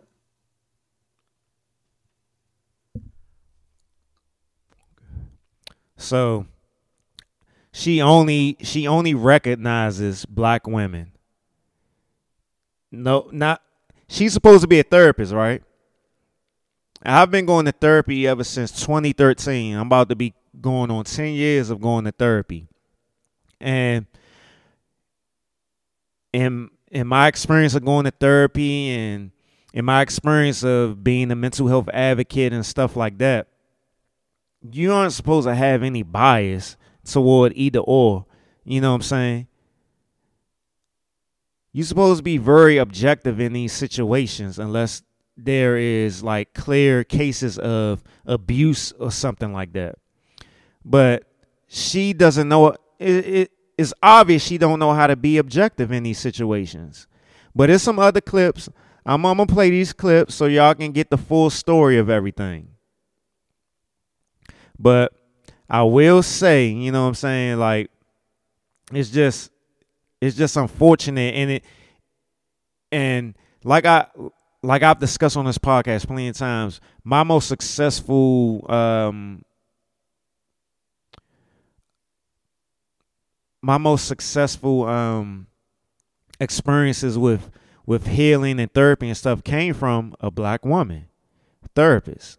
But it's like she is lacking the understanding of men's emotions and how we were programmed and how we were brought up to think and stuff like that.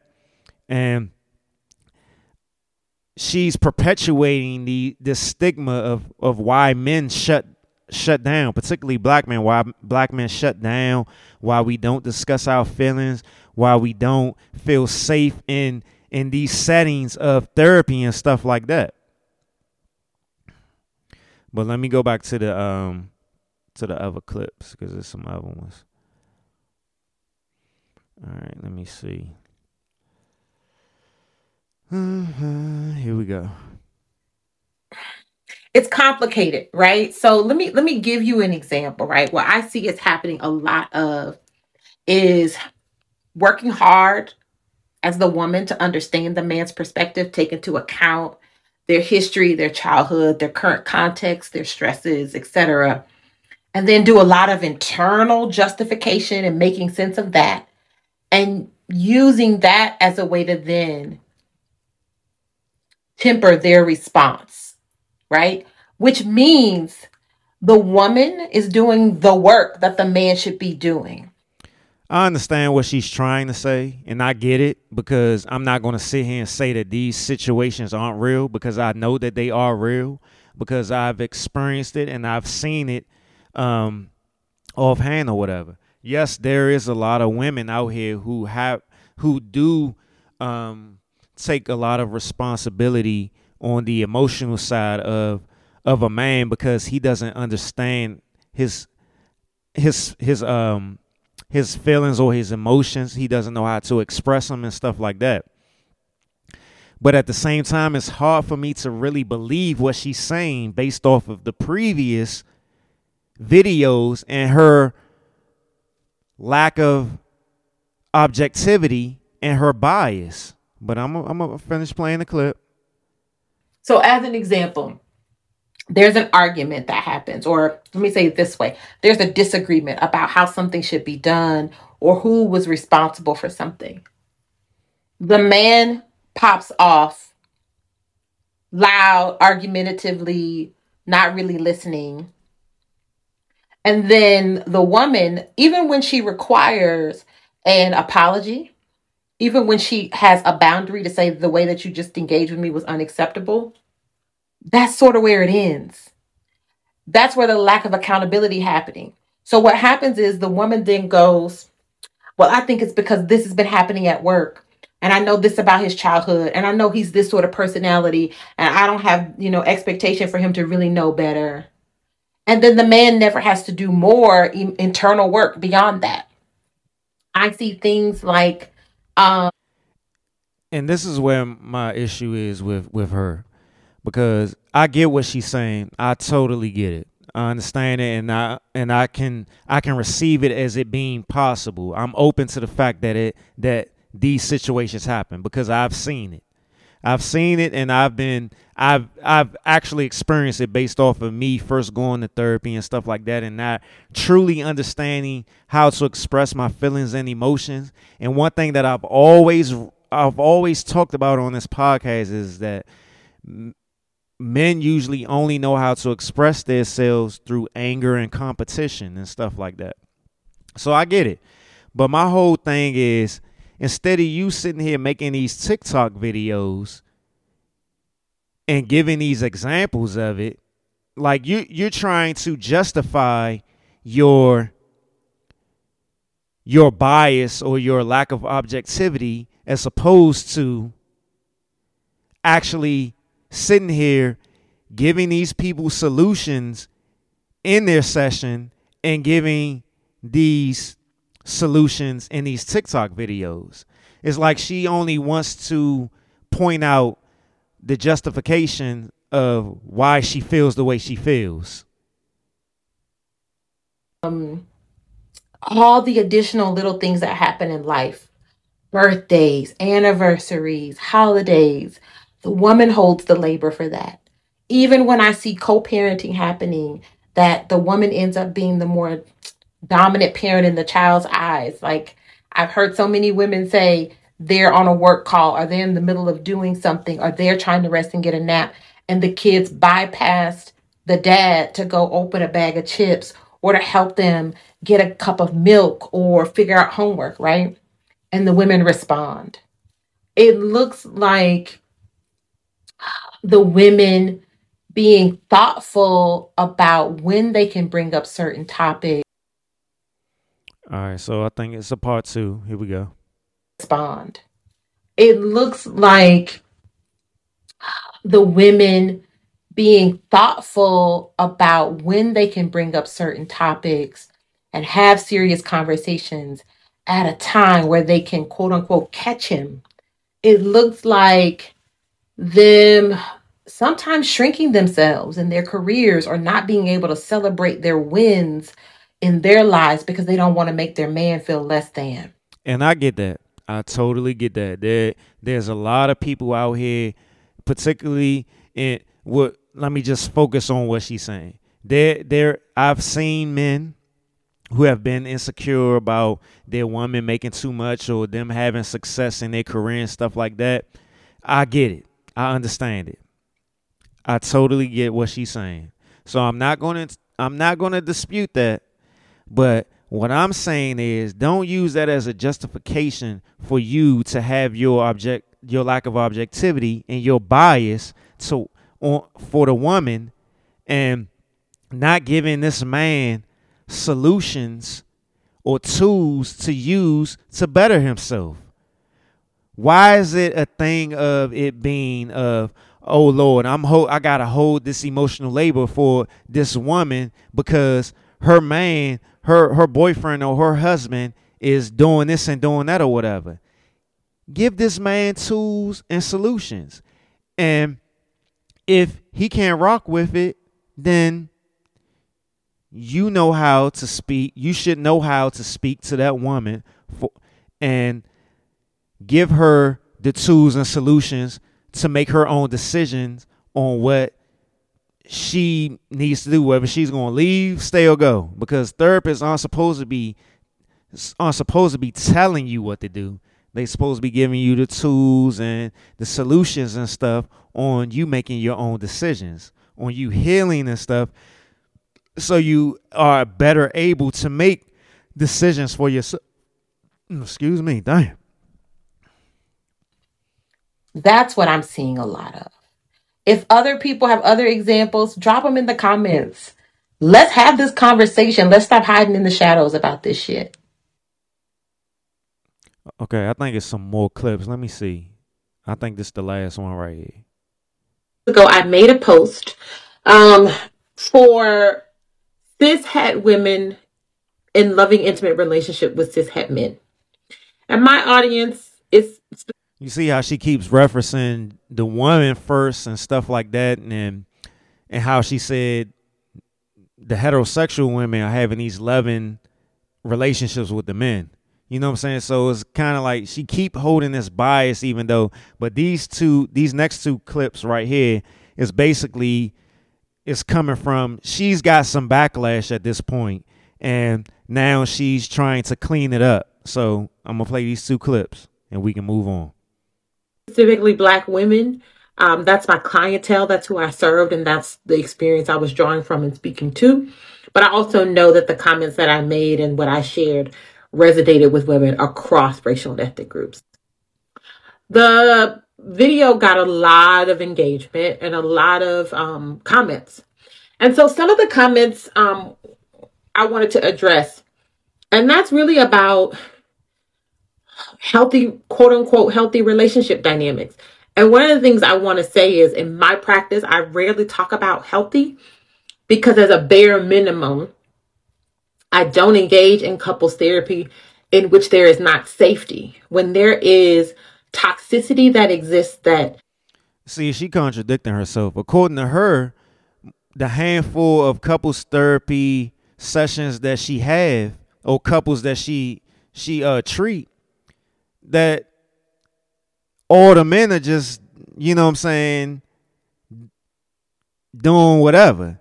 So according you know what I'm saying? So isn't that toxic or isn't that bad or isn't that non-loving and all that other stuff? So she's confusing me here. So this is what I'm saying. Like she's only if you hear every time she starts on these clips or whatever, and these are just clips that is only solely from the focus of a woman. So her as a therapist, she's supposed to be objective. She's supposed to have non-bias. She's supposed to be for the couple, not for the man or the woman. You know what I'm saying? And this is one of the reasons why a lot of men don't want to go to couples therapy because they feel as though if they have to deal with a woman therapist, that they feel that they're going to have to deal with a bias.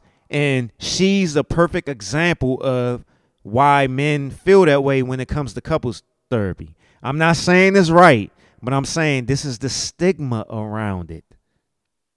And this is why I say that when you deal with people, whether it's celebrities, politicians, business executives, therapists, coaches, whatever, these are just humans. You know what I'm saying? So ultimately, you can't be going out here looking for other people to save you, give you the answers, and all this other stuff. You know what I'm saying? You have to put in the work yourself. Granted, you can go out here and get tools from other people, experiences, examples, wisdom, and stuff like that but don't solely rely on other people to build you up or to heal you or to save you and stuff. Back to the clip. Um, borders on or that is abuse of any kind. I'm not doing couples therapy and we'll make that clear. So my statements and reflections were about couples trying to work through couple shit. So now, now these were couples trying to work through shit, but you was just saying that you can see these black men as humans and having feelings and stuff. See what I'm saying? She's trying to clean this shit up. Back to the clip. And so I want to talk about that part for a second. Um, and what I want to say is like, we are all walking around with some level of dysfunction. I'm a I'm a licensed psychologist who sees a licensed psychologist because I understand that very few of us get out of childhood unscathed, and that many of us have other points along the road to adulthood that are filled with psychological wounding, toxicity, abuse, distress, trauma. Life is fucking hard. um, and so we bring all of ourselves and all of that into our romantic relationships. So I think it's an individual call to determine when something is a limit for you. And let me say this while I'm thinking about it. Couples therapy is cool. It's cool. But seriously, don't rely just on couples therapy. The individuals in these in these couples, these relationships, partnerships, whatever, go to individual therapy as well as couples therapy. Individual therapy should be the priority over couples therapy. and that sometimes couples therapy is the process people use and need to determine where that boundary is for them. That when you're steeped in it, you don't always see it. And when I do couples therapy, um, I you can't just go to couples therapy and you ain't never experienced individual therapy in your life. It's it's not going to work. Trust me, it's not going to work you have to go to individual therapy before you start couples therapy because you have to start identifying the bullshit, the trauma, the the pain, the hurt and stuff that you've gone through in your childhood and then all the habits and the patterns and stuff that you built up that bleed into or filter into your platonic and romantic relationships because that's all it is. A lot of times people are projecting the shit that they've gone through individually onto their partners or whoever they're dealing with in their day-to-day lives. These are projections, these are you are reliving moments and stuff like that. So it's a constant um it's constant work to deal with yourself individually if you don't know how to have a relationship with yourself and and heal from the stuff that you've gone through and that you that you throw out into the world then there's no way you can actually have a, a successful relationship. I'm not even going to say healthy relationship a successful relationship because healthy healthy can mean so many different things. I mean, I mean, successful could honestly too, but seriously, man, like healthy, successful relationship, you just can't you can't obtain that, and you not working on yourself. You can't because it's just gonna be a whole bunch of finger pointing, going back and forth, competitive shit going on. Whose hurt is more serious than the others? you did this to me, oh, this is worse, and all this other stuff. No, hurt is hurt, pain is pain, trauma is trauma. It ain't it ain't no competition with that. You know what I'm saying? So work on yourself first. Let me play the the, the second part of of this last clip. To determine where that boundary is for them. That when you're steeped in it, you don't always see it. And when I do couples therapy, um, I've I've worked with couples to help them decide that divorce was the right thing for them. I work with couples before they get married and have some really hard questions to sort of really examine whether marriage is right for them. I ain't heard her say nothing about helping nobody have a successful relationship or a healthy relationship. She jumped right to divorce and uh, the hard questions after you get married and stuff like that. I mean, like it's it seems like the energy around her just seems so so stressed and so negative and stuff. To determine where that boundary is for them. That when you're steeped in it, you don't always see it. And when I do couples therapy, um, I've I've worked with couples to help them decide that divorce was the right thing for them. I work with couples before they get married and have some really hard questions to sort of really examine whether marriage is right for them or not. Um, I work with couples at the beginning of their relationship who want to ensure that they're engaging in best practices and that their shit doesn't show up. But the decision about whether someone is in a toxic relationship um, is in my purview, but in relationship to the client themselves too. Yeah, man. Uh, oh man.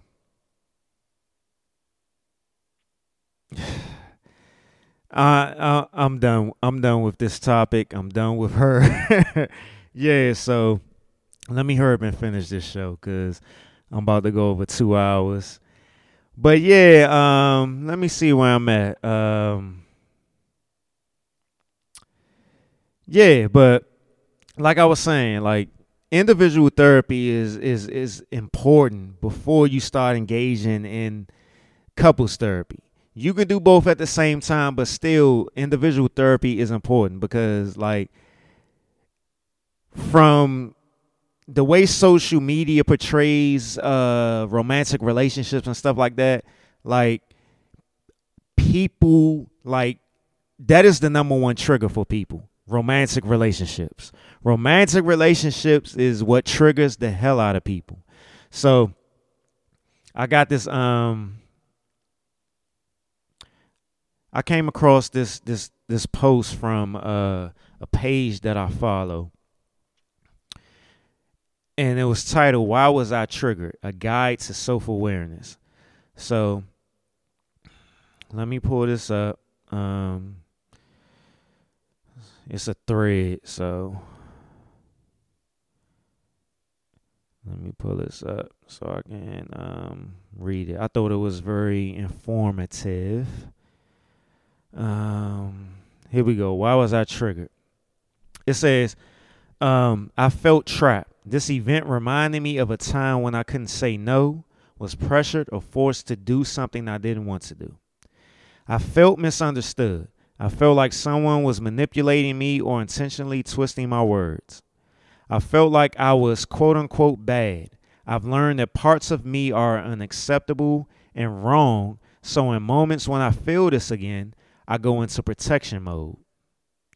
I felt unheard. I felt like no one heard me, so I reacted in ways that would make sure I was heard because in my past I was often ignored. I felt jealous. A part of me felt insecure, jealous because of unconscious beliefs that I am not good enough or won't be loved. I felt foolish. In the past, I was shamed for not knowing something or for parts of myself, and my nervous system stepped in to protect me.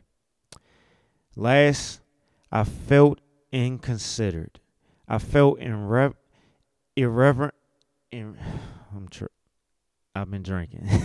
I felt ir- irrelevant, like I don't matter, and completely unseen. And the reason I brought this up because you know what I'm saying we all get triggered, and a lot of times we aren't self enough to to uh, see our tr- to know to see and know our triggers and a lot of times we we get so triggered that we just full on react without, you know what I'm saying, taking a breath and actually, you know, figuring out what's going on in the moment. So, you know what I'm saying? Those those were examples of, you know, uh, emotions underneath uh, triggers and stuff like that. So we got to understand and and be self-aware of our triggers. And I'm not saying this excuse me, it's always going to be perfect because I get triggered sometimes and I'm able to just, you know what I'm saying, brush it off. You know what I'm saying? I know that I'm being triggered at the moment. I'm able to say to myself, Dirt, you know what I'm saying? This is a moment right here where um, you shouldn't take it personally or anything like that. But it's sometimes that, you know what I'm saying, I do take it personally. I'm triggered and I just I just jump, you know what I'm saying? I react. And I'm like, you know what I'm saying, rah, rah, rah. You know what I'm saying? That's what it is. But at the same time, once after I do all of the you know what I'm saying, I do all that that anger stuff and all that, I'm able to sit back and be like, damn, you know what I'm saying? I was tripping. I was tripping. I shouldn't have did that. You know what I'm saying? Sometimes I apologize, sometimes I don't, you know what I'm saying? And and that's not and and a lot of times when I I don't apologize, sometimes they they got to do with ego or they got to do with shame and stuff like that. But I'm able to recognize that, you know what I'm saying? So it's all about being self-aware and understanding your triggers and understand when you react instead of respond and stuff like that. So yeah, I thought that was something good to bring up. Let me see where I'm at. Okay. Now, bringing it back to the Buffalo shooting, right? this is something that I came across, and I I waited till now because it is going to go along with something else that uh, a clip that I'm going to play after this, but this has to do with the Buffalo shooting. So it was an article that came out that actually said, no, it wasn't an article. Somebody, a black woman made a YouTube video, and the description of the video says, "Black men won't protect you." What I learned from the Buffalo mass shooting. I'm gonna repeat that shit again. Black men won't protect you. What I learned from the Buffalo mass shooting. If anybody has kept up with the the mass shooting in Buffalo, you know that a black man literally died shooting back at the white dude, but he didn't have success because the the white dude, the white supremacists, the racists, had on military body armor. But this whole this this whole black dude, um, he was a security guard of the of the store, the grocery store, died trying to protect everybody in the store. But you see how this narrative and this this narrative is out here that black men don't protect black women. You see what I'm saying? Like this this is a narrative that's out here. It's an agenda. And I'm gonna show you I'm gonna show you why I waited this late to uh, bring this up. And I got a clip. This clip is coming from a black woman, right? Okay. Lord have mercy, man. Uh, let me pull this clip up, man. It, it, this is this is discouraging. It's sad, and it, it it it pisses me off a little bit, but not that much because I just know that. I mean, doing the podcast and so long and being on social media, it's just this is the way that is. It's it's just Lord have mercy. I'm about to play the clip. Here we go. Damn. Wow. this is crazy. the I should have re- I should have recorded the clip. I should have screen recorded the clip, but the clip has been deleted. The person who made the clip deleted the clip. So basically, what it was, I'm gonna, I'm just give a synopsis of it. A little. It was a black woman. She made a video, and she was saying that um, she was saying that black women want to want to feel safe. And this is quote. This was a quote from the actual video. She says, "quote We want to feel safe, and Jack Harlow is providing that safety to black women." It, if you know who Jack Harlow is, he's a I guess he's a rapper. I don't know. I don't listen to his music. But what I have noticed is a lot of black women, I ain't gonna say a lot of black women, I'm gonna say some black women have been romanticizing over Jack Harlow. Jack Harlow is a white dude. He's a white dude from like middle America or some shit like that. Yeah, the video is actually gone. Damn. Okay, is this it?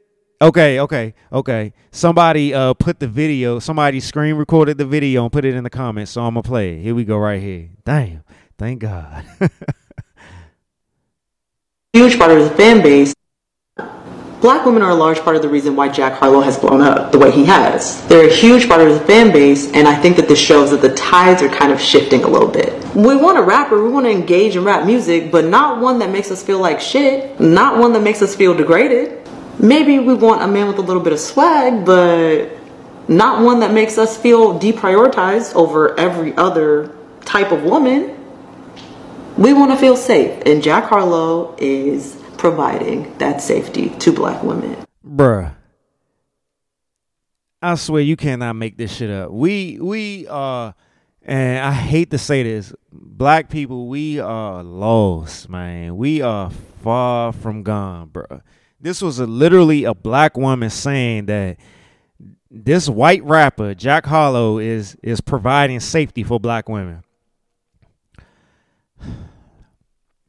I'm from the DC Maryland area.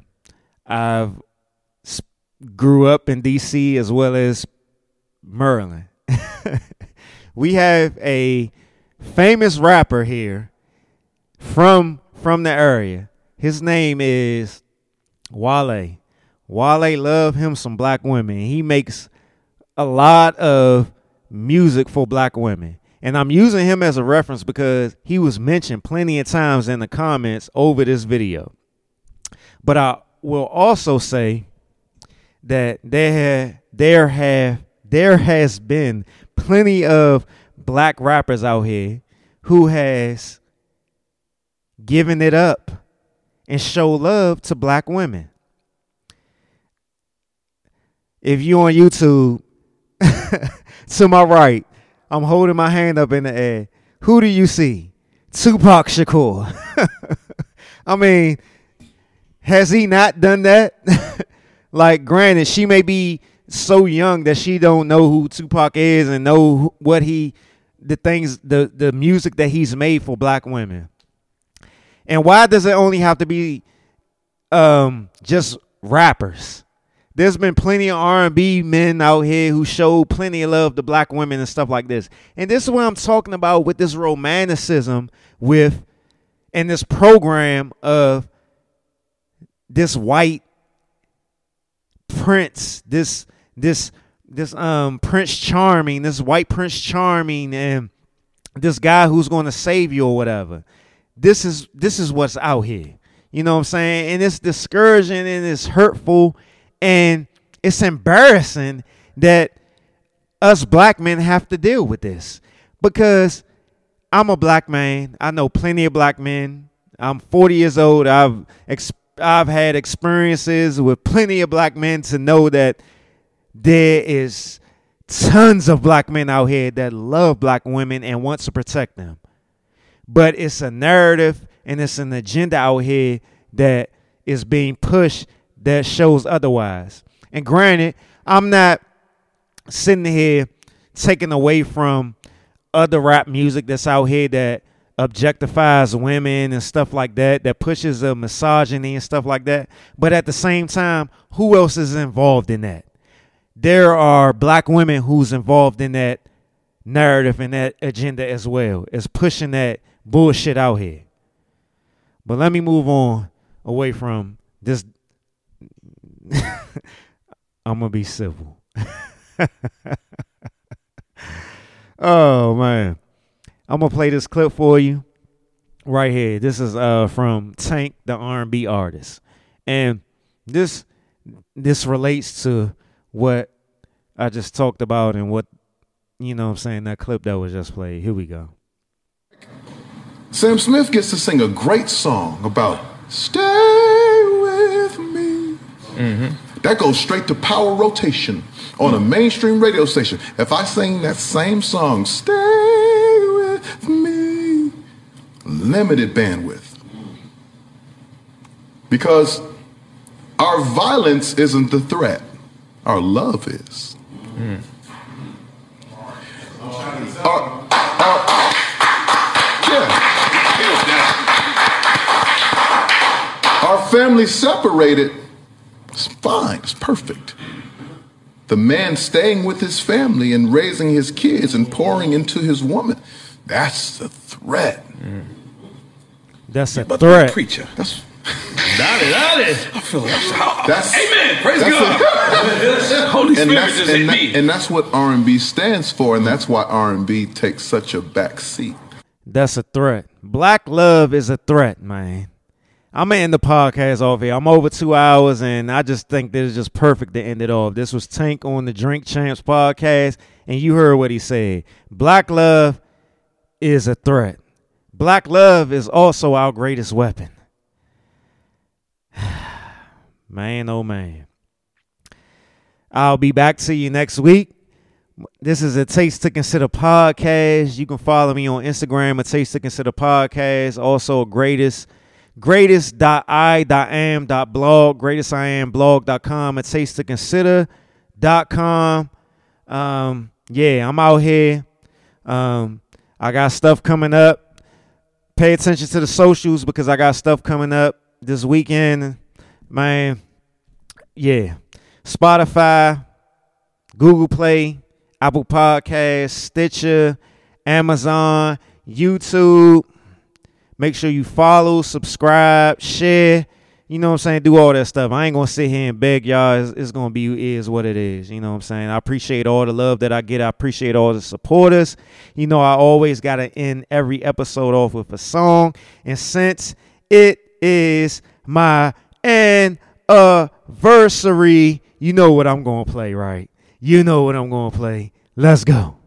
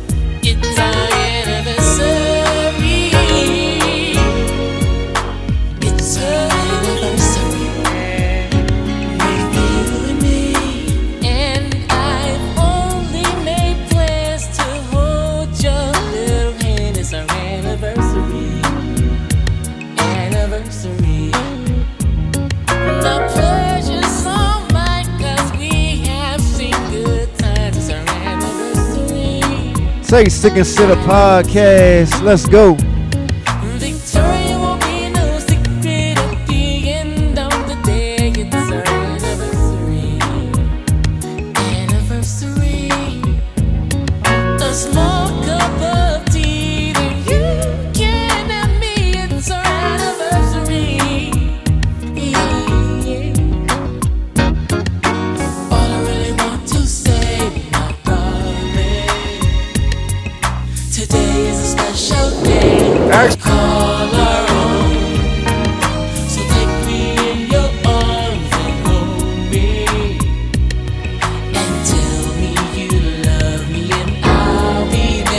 Say Sick and Sitter Podcast.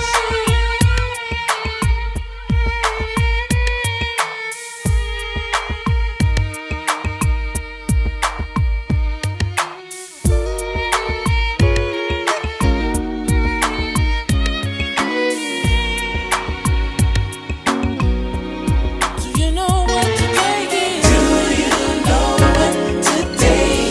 is? It's my anniversary, yeah.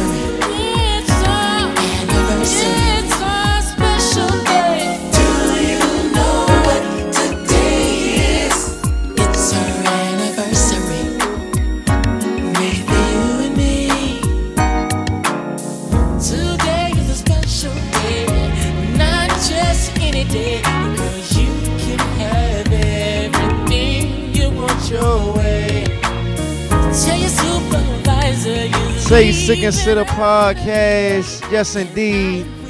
I'm just giving you a taste. Anniversary edition. Let's go. I appreciate you. Talk to you next week.